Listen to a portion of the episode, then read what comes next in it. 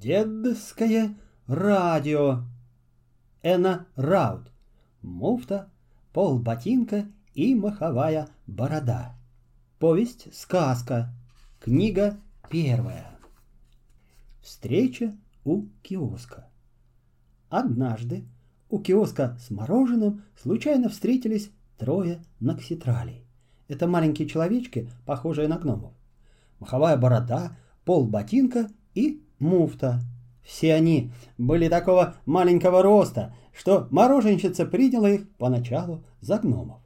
Были у каждого из них и другие занятные черточки. У маховой бороды борода из мягкого мха, в которой росли хоть и прошлогодние, но все равно прекрасные ягоды брусники. Пол ботинка был обут в ботинки с обрезанными носами. Так удобнее шевелить пальцами. А муфта вместо обычной одежды носил толстую муфту, из которой торчали только макушка и пятки. Они ели мороженое и с большим любопытством разглядывали друг друга. «Извините», — сказал наконец муфта, — «возможно, конечно, я и ошибаюсь, но сдается мне, будто у нас есть что-то общее». «Вот и мне так показалось», — кивнул пол ботинка. Маховая борода отщипнул с бороды несколько ягод и протянул новым знакомым. «Мороженому кисленько, хорошо!»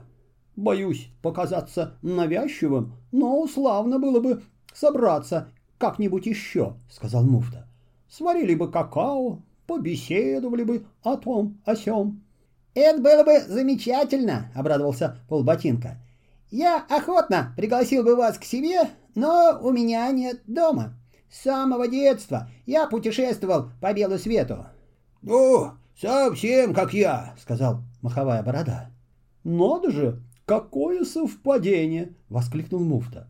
«Со мной точно такая же история. Стало быть, все мы путешественники». Он бросил бумажку от мороженого в мусорный ящик и застегнул молнию на муфте. Было у его муфты такое свойство — застегиваться и расстегиваться с помощью молнии. Тем временем и остальные доели мороженое. «Вам не кажется, что мы могли бы объединиться?» — сказал полботинка. «Вместе путешествовать гораздо веселее». «Ну, конечно!» — с радостью согласился маховая борода. «Блестящая мысль!» — просиял муфта. «Просто великолепная!»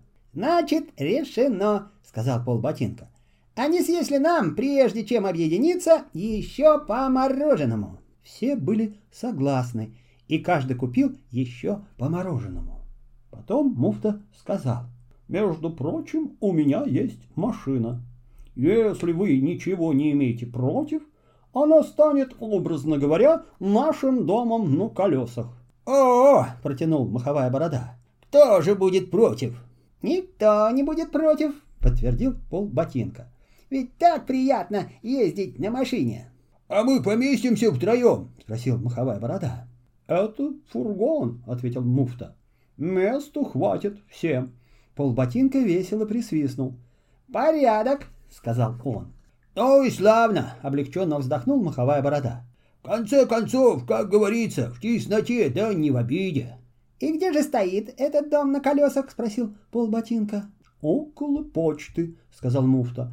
Я тут отправил десятка-два писем. «Два десятка!» — поразился маховая борода. «Вот это да! Ну и друзей у тебя!» «Да нет, совсем наоборот!» — смущенно улыбнулся муфта. «Я пишу никаким не друзьям. Я сам себе пишу». «Как? Ты сам себе посылаешь письма?» — удивился в свою очередь полботинка. «Понимаете, мне страшно нравится получать письма», — сказал муфта. А друзей у меня нет. Я бесконечно, бесконечно одинок. Вот и пишу все время сам себе. Вообще-то я пишу до востребования. Отправляю письма в одном городе, потом еду в другой и там их получаю. И чего не скажешь. Это очень своеобразный способ вести переписку, заключил маховая борода. Очень остроумно, подтвердил и полботинка. Возьмем еще по мороженому. «Конечно!» — согласился маховая борода. «Я тоже не против», — сказал муфта. Я даже полагаю, что мы могли бы разочек попробовать шоколадного. Правда, оно чуточку дороже обыкновенного сливочного мороженого, но ради такой неожиданной и замечательной встречи стоит не пожалеть копейки. Каждый купил по мороженому, и они молча принялись лакомиться. «Сладко!» — сказал наконец маховая борода. «Даже слаще, чем обыкновенное мороженое». «Ого!» — подтвердил полботинка. «Очень, очень вкусно, ну просто изумительный кисель», — сказал муфта. «Что?» Маховая борода удивленно взглянул на муфту.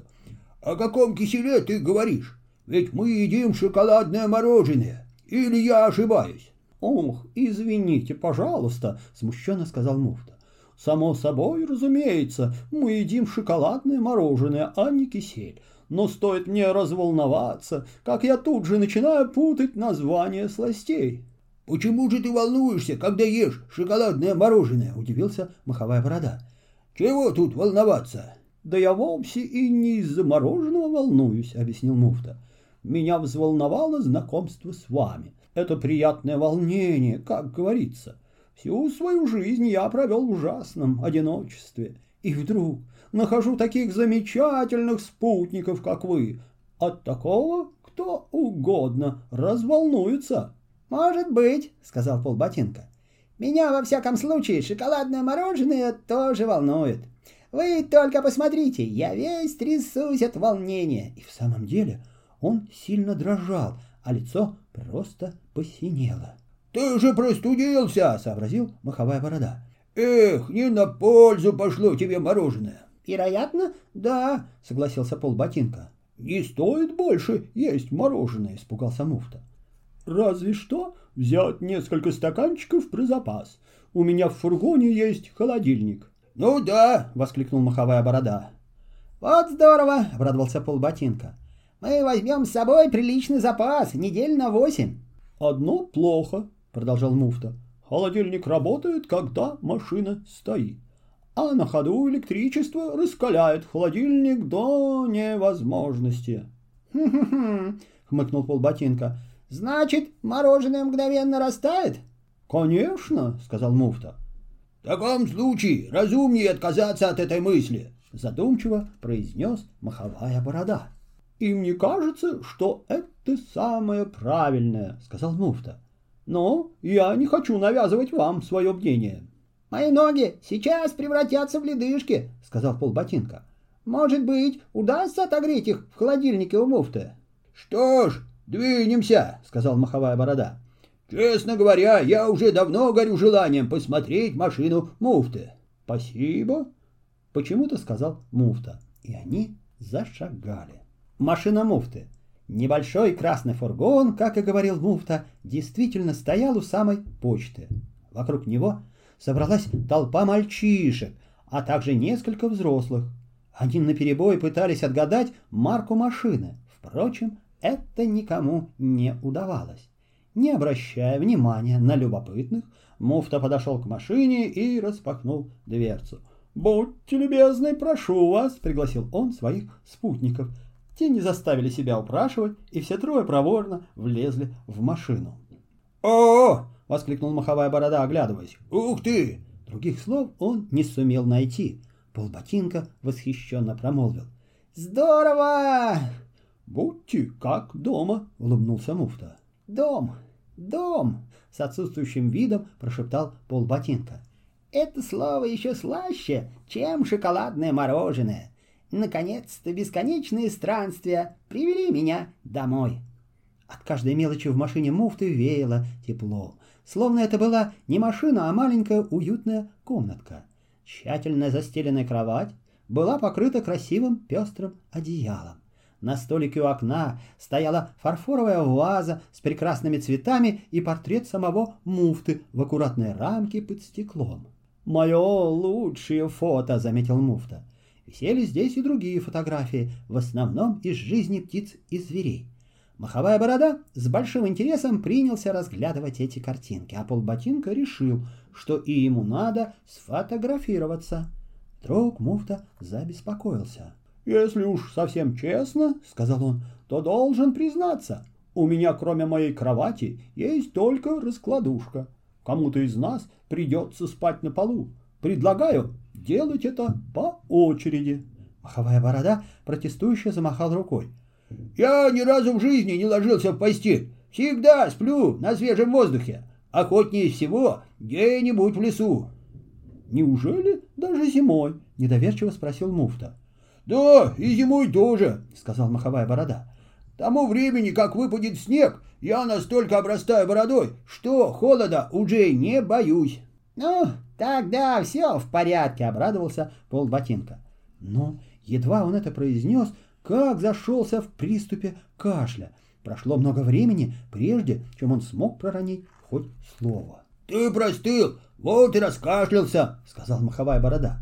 «Впредь тебе надо есть поменьше мороженого». «Совершенно верно», — согласился полботинка, все еще кашля. «Мороженое — корень всех зол. Стоит мне попробовать этого проклятого мороженого, и начинается такая история». «Почему же ты не откажешься от мороженого, если оно так плохо действует на тебя?» — поинтересовался муфта. «Ведь существует тысячи других лакомств». «Кисель, например», — ядовито ухмыльнулся полботинка. Не могу же я всю жизнь есть один кисель. Ты мороженое было очень вкусное. Хватит болтать, решительно произнес маховая борода. Надо что-то предпринять. Здесь можно вскипятить воду. Муфта утвердительно кивнул. Кипятильник у нас есть. Кухня за занавеской. Он отдернул занавеску, и все увидели висящий на крюке мощный кипятильник с длинным проводом. Тут же была полка с посудой, кастрюлями, сковородками и прочей кухонной утварью. Здесь стоял и холодильник, о котором говорил муфта. «Этот кипятильник — гордость нашего хозяйства», — продолжал муфта. «Он может вскипятить целое озеро. К сожалению, он работает только, когда машина едет. Честно говоря, это довольно хлопотно. Не очень-то удобно, понимаете ли, управляться одновременно и с баранкой, и с кипятильником. Но маховая борода сказал. Теперь настроя, ты можешь спокойно крутить свою баранку, а уж мы с полботинком приглядим за кипятильником. «Неужто и впрямь будем варить кисель?» – оживился полботинка. «Как это прекрасно!» – маховая борода усмехнулся. «Не можешь же ты всю жизнь есть один кисель!» – сказал он. Сегодня мы сварим кое-что горьковатое, совсем горькое. Но послушай, начал Пол Ботинка, однако его возражения потонули в новом приступе кашля. На сей раз он закашлялся так сильно, что из-за пазухи у него что-то выпало и покатилось по полу. Это была маленькая деревянная мышка на четырех колесиках. «Какая прелестная игрушка!» — воскликнул муфта. До сих пор она была моим единственным спутником, улыбнулся полботинка, когда кашель отпустил его. И иногда я вел ее за собой на веревочке, чтобы веселее было путешествовать. Вдвоем лучше. Как я тебя понимаю, сказал муфта. Да и кто лучше меня может тебя понять. Ведь я вынужден был влачить тяжкий груз одиночества. Как я тебя понимаю. Простая маленькая игрушка была тебе другом в бесконечных скитаниях. И когда вокруг бушевали суровые одиночные ветры, такая маленькая она согревала твое одинокое сердце. Маховая борода мало-помалу начал проявлять нетерпение. «Ну, а теперь за дело!» — заторопился он. «Не то полботинка еще захлебнется от кашля!» Полботинка сунул мышку обратно за пазуху и хмуро глянул на маховую бороду. «Что за горькую гадость ты собираешься варить?» «Естественно, отвар из оленьего мха, ягеля», — решительно ответил маховая борода. «Во всем мире нет лучшего лекарства от кашля, чем такой отвар». «Ни капельки не сомневаюсь», — вновь вмешался муфта. «Но где ты собираешься раздобыть этот мох? Насколько я знаю, он растет далеко не везде». Маховая борода лукаво подмигнул. «Посмотри-ка внимательно на мою бороду. Нет ли там как раз того, что нам нужно?» «О, а ведь точно есть!» — воскликнул муфта. И у полботинка сразу прекратился очередной приступ кашля, словно лишь один вид оленевого мха оказал такое замечательное действие. Но, несмотря на это, казалось, что полботинка не очень-то верит в целебные свойства отвара. Он из-под лобя взглянул на маховую бороду и спросил. «Разве тебе не жалко расставаться с клочком бороды? Дыра не украсит твою бороду. Вовсе не нужно выдирать этот мох из бороды, разъяснил маховая борода. Скипятим воду, а затем я засуну конец бороды прямо в кипяток. Это все, что нужно против кашля. Потихоньку мох и выварится. Ах, вот как, вздохнул пол ботинка. Маховая борода взял с полки большую кастрюлю и налил в нее воду. Потом сунул туда кипятильник, а муфта уселся за руль. «Итак, в путь!» — произнес он торжественно и дал газ. Продолжение следует.